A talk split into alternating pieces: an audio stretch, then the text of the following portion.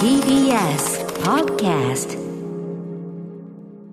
はい、月曜になりました。熊崎さんよろしくお願いします。今週もよろしくお願いいたします。まずちょっと先に言っておきますと、あのー先ほどね、あの、はい各曜日パートナーの皆さんで相談してね、えー一緒に買っていただいた、えー私、昨昨日ですね、えー5月22日が誕生日ということで、おめでとうございますはい、ありがとうございます。ああ、そんな、そんな S、SE などもったいない。SE などすみません。保坂さんの SE などもったいない。SE そんなこんなに長い SE は必要ないぐらいのね、いやいやいやいや53歳の、はい、誕生日でして、あの、それにちなみまして、あの、誕生日プレゼント皆さんでね、あの、相談して買っていただいたのを先ほど受け取りまして、お手紙付きでありがとうございます。ね皆さんの心のこもった言葉ありがとうございます。熊崎君の非常に苦慮した後、これがね、非常に印象的でした。ありがとうございます。とどめておいていただけると。と とどめて、私の歌丸さんのね胸の胸の中に。いやいや、いいよ嬉しいよ、でも、はいああいうのもね。熊崎君らしくていいですよ。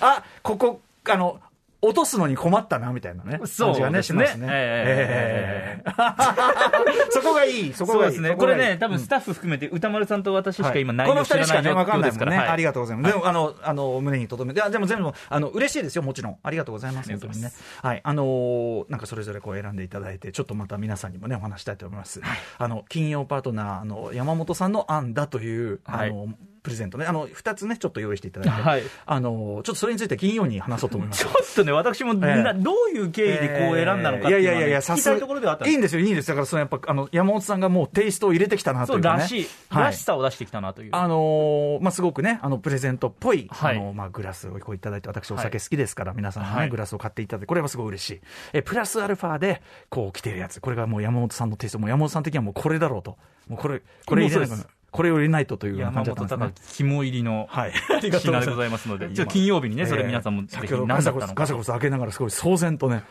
こ これはっていうね。僕も中身をねう、んその見てたわけじゃないので、開いた時実物初めて見ました。これ、うん。あれ？これ、そう、これだ。な本当に言おうとはしてたんですけど、本当かな？みたいなところもあって、パッと見ようとかちょっとわかんないやつなんですよね。あの、ちょっとね、これは金曜に撮っておきましょうね。ぜひね、あの、金曜のオープニングなど楽しみにしていただければと思います。ぜひぜひえーそしてですね、ちょっと私ども、えっ、と、ライムスターというラップグループをやっておりますが、あの、それに関して、まあ、ご報告とお詫びとお礼とというか、まあ、そんな感じの、えーお話もありますので、はい始めたいと思います。アフターシックスジャンクション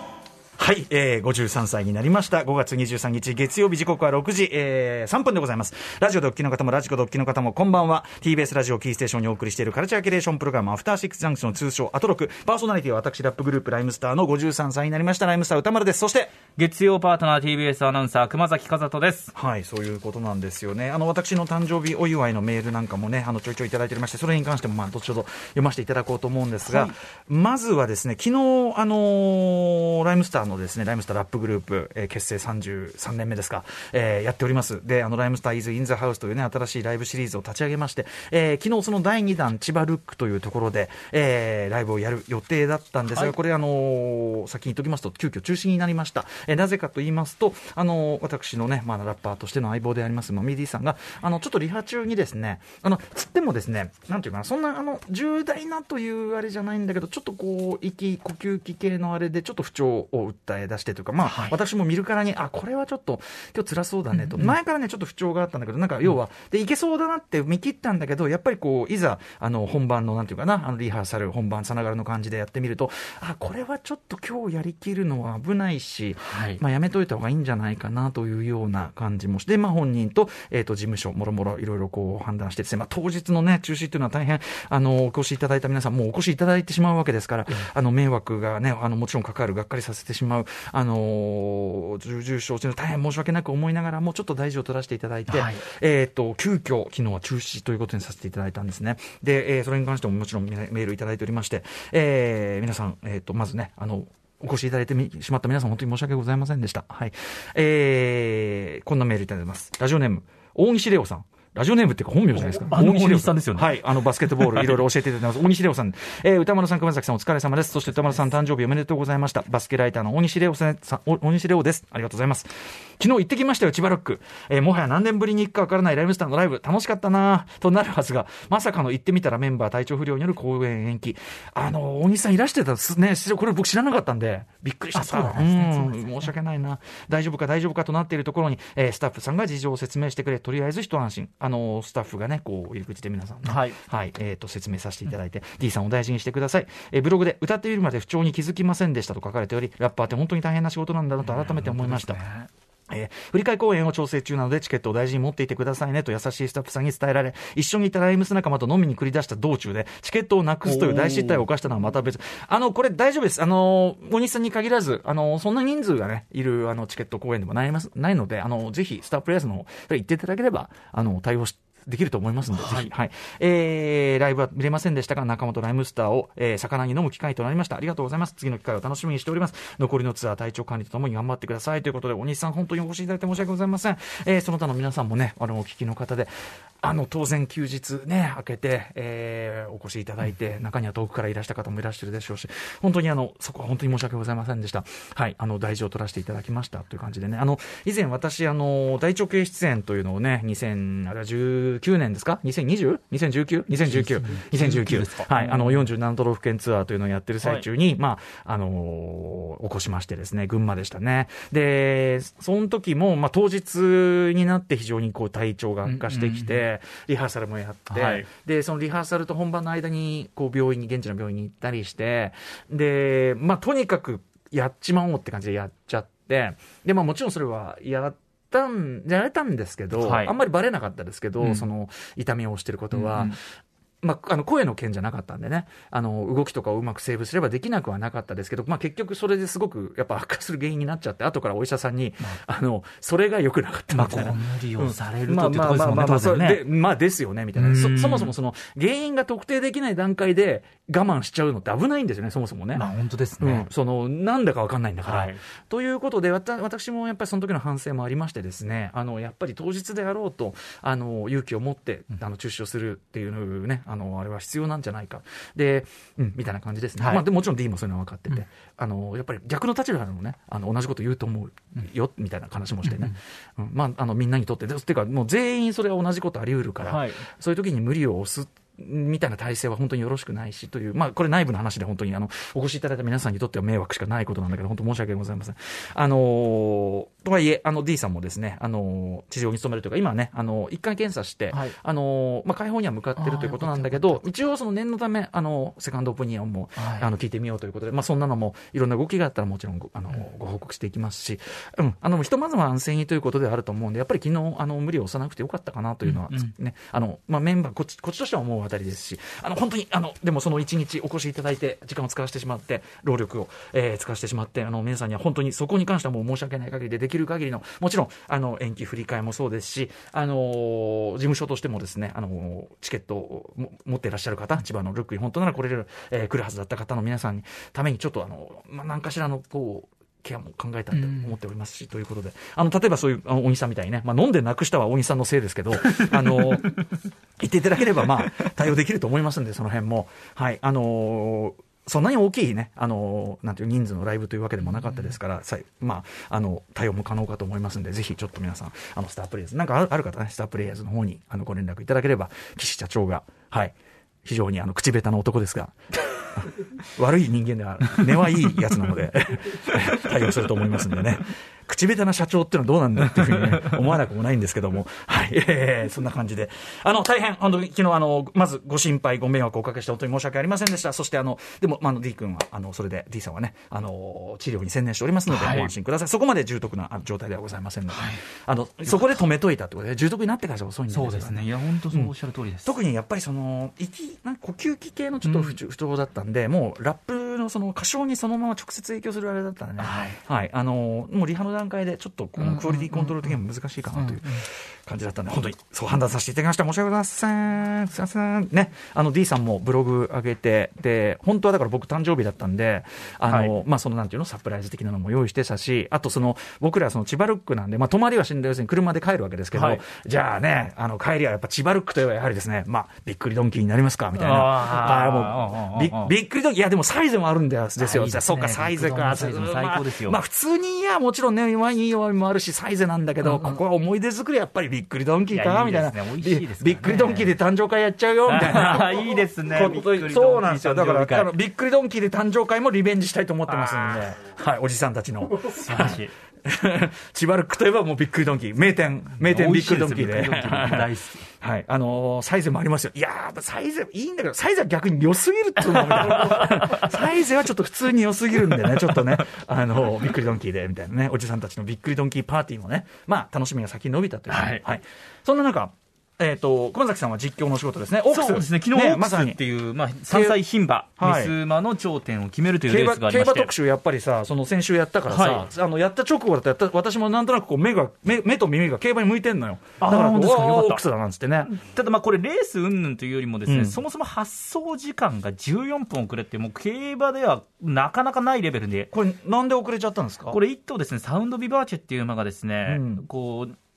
スタート直前にこう逃げ出すような形で逆走していってしまいまして。ホーっていうね。ホーでね。はい。うん。で、これなんか理由は他の馬に蹴られて、それでびっくりしてみたいなことらしいんですけど、うんうんうん。うんまあ当然その状況でその場では何も分かんなかったんですけれども、出てっちゃってヒヒンっつって。それで結局ですね、馬体検査をした結果、出走取り消しになって、取り消しになっちゃうんだ。はい。まあもう本当にずーっと走ってっちゃったんで、もう走っても疲れちゃった体力的にもっていうところも多分ありましたし、結果14分遅れて、我々あの爆笑問題の日曜サンデーの中でうんうんうん放送でギリギリ入ったんですけど入り、切ったけど。あのテレビの方の放送をやってる方ではですね、うんまあ、関東圏でフジテレビの方は入ったんですけれども、関西圏とか中京圏とかは、入り切らなかった。3コーナーカーブで終わってしまったりとか。もう、もうだから、あの、なんかパッとつけて始まっちゃった。大変な状況始まっちゃう終わっちゃって。そうです。ゴールまで行かない。視聴者はもうここから盛り上がってくる直線に向かっていきますよみたいなところで、すごいね。レースがパツンと切れてしまったみたいな。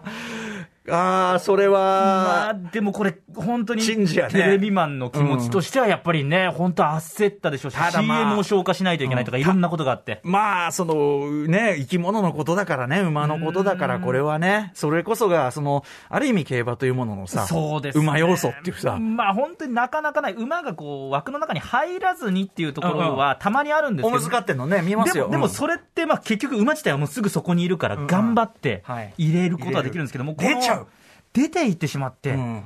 東京競馬場広いので、うんうん。もうずっと反対側まで行っちゃったら、逆走しちゃって。は、これ珍しい、やっぱり。もうなかなか、へえ、珍事だったわけだ。もう数分の遅れじゃ済まないなって、もうその時点でみんなわかるので。しかもそのサウンドビバーチェに買ってた方っていうのは当然これ、出馬できなかった、出走できなかったか、ららもう払い戻しになりますよね。あ、そうなんだ。はいはい。あ、そうなんそれはよかった。もうその時点で、あそうなんだ外れですってなっちゃったらもう大変ですけども、これ払い戻しがありますので。なるほどね、そうかそうか。でもまあ、でも買った人は、あー、何やってんだみたいな。たのに、みたいなところは当然ね、あるでしょうけども。逆にそのね、あの勢いというのをね、走りに生かせればよかったのにみたいな、ね。いや、本当ですね。だからもううん待たされた馬たちももうなんかなかなか集中できてなかったとかっていうジョッキーも、まあレース後いたりとかして。十何分待たされて、このしかもその狭いところでさ、馬もそりゃ、もうもうもう、ねもうスタートする前に疲れる飽集中きる力が切れちゃってたみたいなことを言うジョッキーもいたりして。じゃあちょっと結果は多少は例えば波乱含みだったりしたんですか？そうですね、まあ、人気は桜花賞っていう、まあ、その1冠目を取った馬が結局勝って、はい。スターズ・オン・アースっていう馬が取ったんですけど、一番人気の馬がもう全然スタート失敗しちゃって、うんうんうん。そのままダメだったりとかですね、はいはい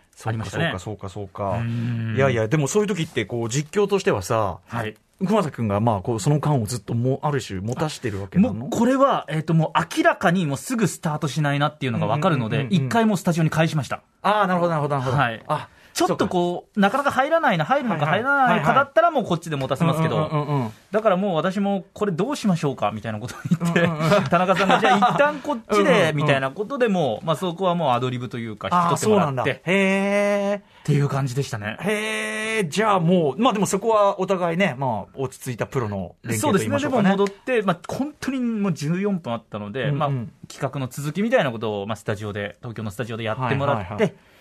で、またレースになるその間ね、おい手ぶらだよみたいな。これいや、俺、別にさ、例えばさ、俺らだったら、アクティタシングル、この番組なら別にね、まあなんか手ぶらだよって言われても、はいはい。まあなんとかそのフリートークしてもいいけどさ、テレビでき、まああの人数ね、あの、いればまあなんとかできるっちゃできるけど、手ぶらでっていうのはね、ことはなかなかないでしょうけどね。なかなかね。なってほしいな、一回ぐらいね。なんねえかな、テレビ。完全な手ぶらで15分。いいな完全手ぶらは怖いですね。やっぱ武器は持っておきたいですよね、たくさんねお。やっぱでもそのね、言っちゃえばさ、そのフリー度合いっていうか、そこがやっぱりはいラジオの強みというかさ、そうですねみたいなことがあるけど、まあそこで腕が本当に問われますそうし、、ね。あるけど、あるけど、やっぱ、テレビでも見てみたいな、フリーな15分。そしたらもう伝説よ。生放送完全フリー15分はなかなかねえ。持たせて爆笑したらもう一気に評価上がりますけどね。まあそう、まあでも爆笑さんが仕切っててさ、でもあの、あのメンツがガン首揃えてさ、まあまあまああまあそうですよね。うん、なんか。一人喋りとかだったら辛いですよ。いや、でも逆に一人の方が仕切れるの。その、あの、何人もいるからお手玉しちゃうってなるかもしれないけど、もしくは、すごい盛り上がってもいいし、すごい盛り下がっても前節の15分じゃん。だからどっちにしたっていいわけよ。ね、そうですね。だから、テレビのさんどうでしょう 手ぶら、あの、アクシデントを装った手ぶらの15分間いかがでしょう？いや、怖いですよ。本当に怖い。お疲れ様でお疲れ様でした。僕もね、だからそういう意味では、まあ、昨日もアクシデントというかさ、で、まあ、中止になったんで、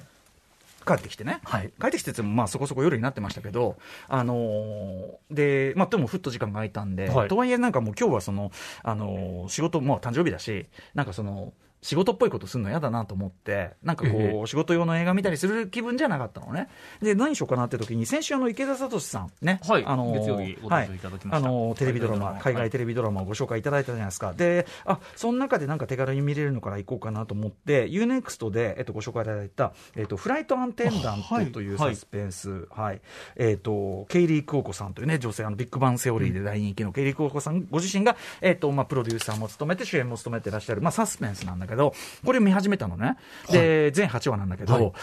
い、HBO のドラマで、はい、えー、2日、まあ、延べ2日だけど、ほぼ一気見してしまいました。見始めたが最後。昨日見始めたってこと、ね、昨日見始めて。あれ8話で大体1話が1話40分とか50分とかなんですけど、はい、8話で、あの、一気に、ほぼ一気に見てしまいました。面白い。それぐらいのめり込めるというか。はい。いや、あの、おすすめいただいてよかったですね。他のもこれから見ようと思いますけど、フライトアテンダント改めて言うと、ケイリー・クオコさん演じる、えっ、ー、と、まあ、あの、キャビンアテンダントですね。はい、あの、フライトアテンダントさんが主人公で、で、あの、非常にこう、奔放な暮らしを送ってるんですよ。うん、まあ、あの、世界各地に飛んで、えー、フライトでお仕事してはその現地に行って、まあ、その、なんていう本当プレイ、プレイガールというか、うんうん、あのナイトライフを楽しんで、まあ、その恋を、雪吊りも含めて恋を楽しんでみたいな、すごく自由奔放な、すげえかっこいいんですけど、うん、ででも、まあ、とにかくめちゃくちゃ酒も飲んでて、はい、でそのあたりがちょっと大丈夫かなって感じが実は最初に漂ってるんだけど、で、えー、タイのバンコクにこうステイした時に、その飛行機のファーストクラスの中でちょっとこういいわって思った、まあ、よくあるんでしょうね、いいわって思ったその人と、うん、まあ、現地でまた再交流して、で、まあ、すごくこう素敵な人なんで、はい、まあ、一夜を素敵な一夜を過ごしてですね、えーまあ、メイクラブをしてですね、で、まあ、でもめちゃくちゃ酒飲んでるわけですね。まあ、ほとんど前後不覚みたいな状態で。まあ、ちょっとだからハングオーバーですよね。パッとこう目覚ますと、横に、その、昨日一夜を共にした男性の血だらけの死体があるわけですよ。首をかっ切られて。で、彼女はですね、やっぱりそこで、わーってなって、で、やっぱりその、タイの警察、あの、牢屋とか、こう入れ、ぶち込まれたらアメリカ人が、ちょっとどうなるか分かんないっていうのでビビり出して、あの、中途半端に証拠を隠滅して、あの、逃げ出しちゃうわけです、その場から。で、フライトに乗って、あの、アメリカに帰っちゃいすれば、なんとかなるみたいな、はい、まあそういう考えで行動して、まあ若干こう浅はかなというか。で、まあそのまず、死体がこうあるってなったところでバンってこうタイトルが始まるんだけど、まあアニメーションのすごいデザインされたかっこいいアニメーション。まあそこでもう、まあいわゆるヒッチコック型の巻き込まれ型サスペンス。まあなんか60年代調というのかな、すごいかっこいいタイトルバックで、まずここでもうめっちゃ引き込まれるわけですね。ただね、この話はもちろんヒッチコック型の、あの、巻き込まれ型サスペンス、どうやってこの危機を容疑者にどんどんなっちゃう、あの、疑われちゃうし、FBI からも疑われるし、みたいな、疑われるっていうか、その死体を置いていったのは事実なんだけど、うん。あの、どうやって切り抜けるのかみたいなサスペンス要素もありつつ、見ていくうちに、まず面白いのは、その死んじゃったはずの男の人が、はい、死んだ男の人が、ある種彼女のバディというか、その要するに死んだ男の人が話しかけてくる、その彼女の内面描写として、いっぱい話しかけてきて、で、いや、もうちょっとなんとかなんじゃないかいとか、君はどういうことなんだみこう、まあ、要するに、心の中の彼と対話していくみたいなのがまず一つある。だから、その死人とのバディ化っていうのがまず一つある。あともう一つはやっぱり次第に彼女の、まあ、あの、いんまあ、すごい楽しそうにしてるのはいいんだけど、とにかくちょっと酒飲みすぎじゃねえかなって思って見てると、やっぱりちょっとアル中気味なんですね。で、あの、なんでそうなったのかという、結局彼、彼女の幼少時に、まあ、受けたトラウマと言っていいでしょう。で、トラウマとそれによって、なんていうかな、それを自分の中で抑え込んできたことによる、あの、家族との歪んだ関係とかっていうのに、向き合い、正していく、自分と向き合っていく。うん、みたいな、自分の人生、ずっとに、ちょっとある意味目をそらしていったところにちゃんと向き合っていくっていう話になっていく。だから、で、全体としてはでもすごい、こう、ダークなコメディたち、めちゃくちゃ笑えるし、面白いし、みたいな感じで、あのね、すごい、こう、形としては古典的なサスペンスを使いながら、非常にこう、新しいことっていうか、今っぽいことを語ってるし、登場するその女性キャラクター同士、敵対してるように見えても、例えばもうものすごい怖い相手に見えても、まあ実はちょっとこう最終的にはシスターフット的な絆になってたりとか、めちゃくちゃあの、見どころ、見どころというか面白いドラマでした。やっぱりご紹介いただいて。はい。えーフライトアテンダント、UNEXT で見ることができます。えー HB オリジナルドラマでした。なんてことを見れて、はい。という誕生日でございました。いい誕生日はい、いい誕生日。はい。ということでメイン紹介いってみましょう。この後すぐです。カルチャー界の気になる人物動きを紹介していきます。カルチャートーク。今夜は新潟在住の覆面プロレスラー、スーパーササダンゴマシン選手登場です。はい、えー、笹川さんね、あの、おそらく、ちょっとやっぱり私のあの誕生日にちなんだ絡んでくるでしょうねやってくるんでしょうかね。はい、そして7時からは、えー、日替わりライブや DJ プレイをお送りする音楽コーナーライブダイレクト。今夜のアーティストはこちら。5月2日月曜日に今お聞きのシングル、えー、マイプレイス、ユアプレイスをリリースされました。そしてもちろん現在放送中、アバタロー戦隊ドンブラザーズ、この日曜の昨日の放送も良かったんだよな。ドンブラザーズはいはいドンブラザーズの主題歌も担当しております。我らが森崎ウィンさん、えー、ライブダイレクト久々の登場です。そして、7時半頃からは民放ラジオ99曲でキャンペーン中の松任谷由実さんユーミンさんのリクエスト曲をご紹介します7時40分頃からは新概念提唱型コーナー「イキリ言動あなたがついやってしまった〇〇イキリな投稿を紹介します。そして8時台の特集コーナー「ビヨンドザカルチャーはこちら。月刊シマワワー5月号。歌さんくまさん東海道53次の旅。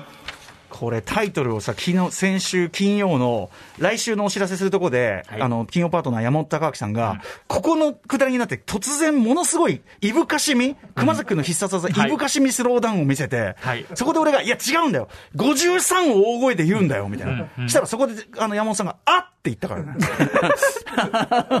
何のことなんだ、いぶかしむ気持ちはわかります、ということで、江戸時代に整備されました五街道の一つ、東海道、江戸と京都を結ぶ東海道の道中に風光明媚な場所や旧名所、旧跡が多く、浮世絵や和歌、俳句の題材としてもしばしば取り上げられました。君、どうでもよさげに読みすぎですよ。え ー今夜はそんな東海道53の宿場をあと6月曜歌さんくまさん名コンビ島アワーオリジナルのマル秘バーチャルプランで旅します何のことだか私分かっておりませんが誰もわかんないですよ。はい、東海道53次にまつわる皆様からのお便りも大募集しています。おすすめスポット、宿場のホット情報、旅の触れ合いエピソードなど何でも OK です。歌丸アットマーク tbs.co.jp までご気軽にお寄せください。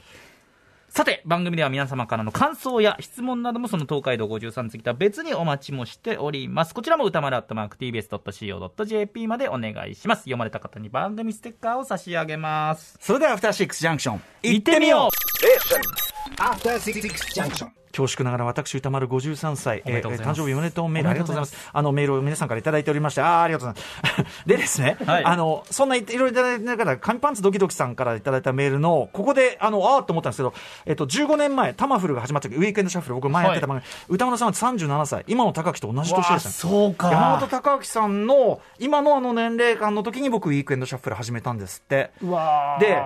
何なんだろうね。だから僕、その、やっぱ、ラップを一通りやって、ラジオ来たのが、すごいいい年してると思ったから若かったんだ。若い After Six Junction.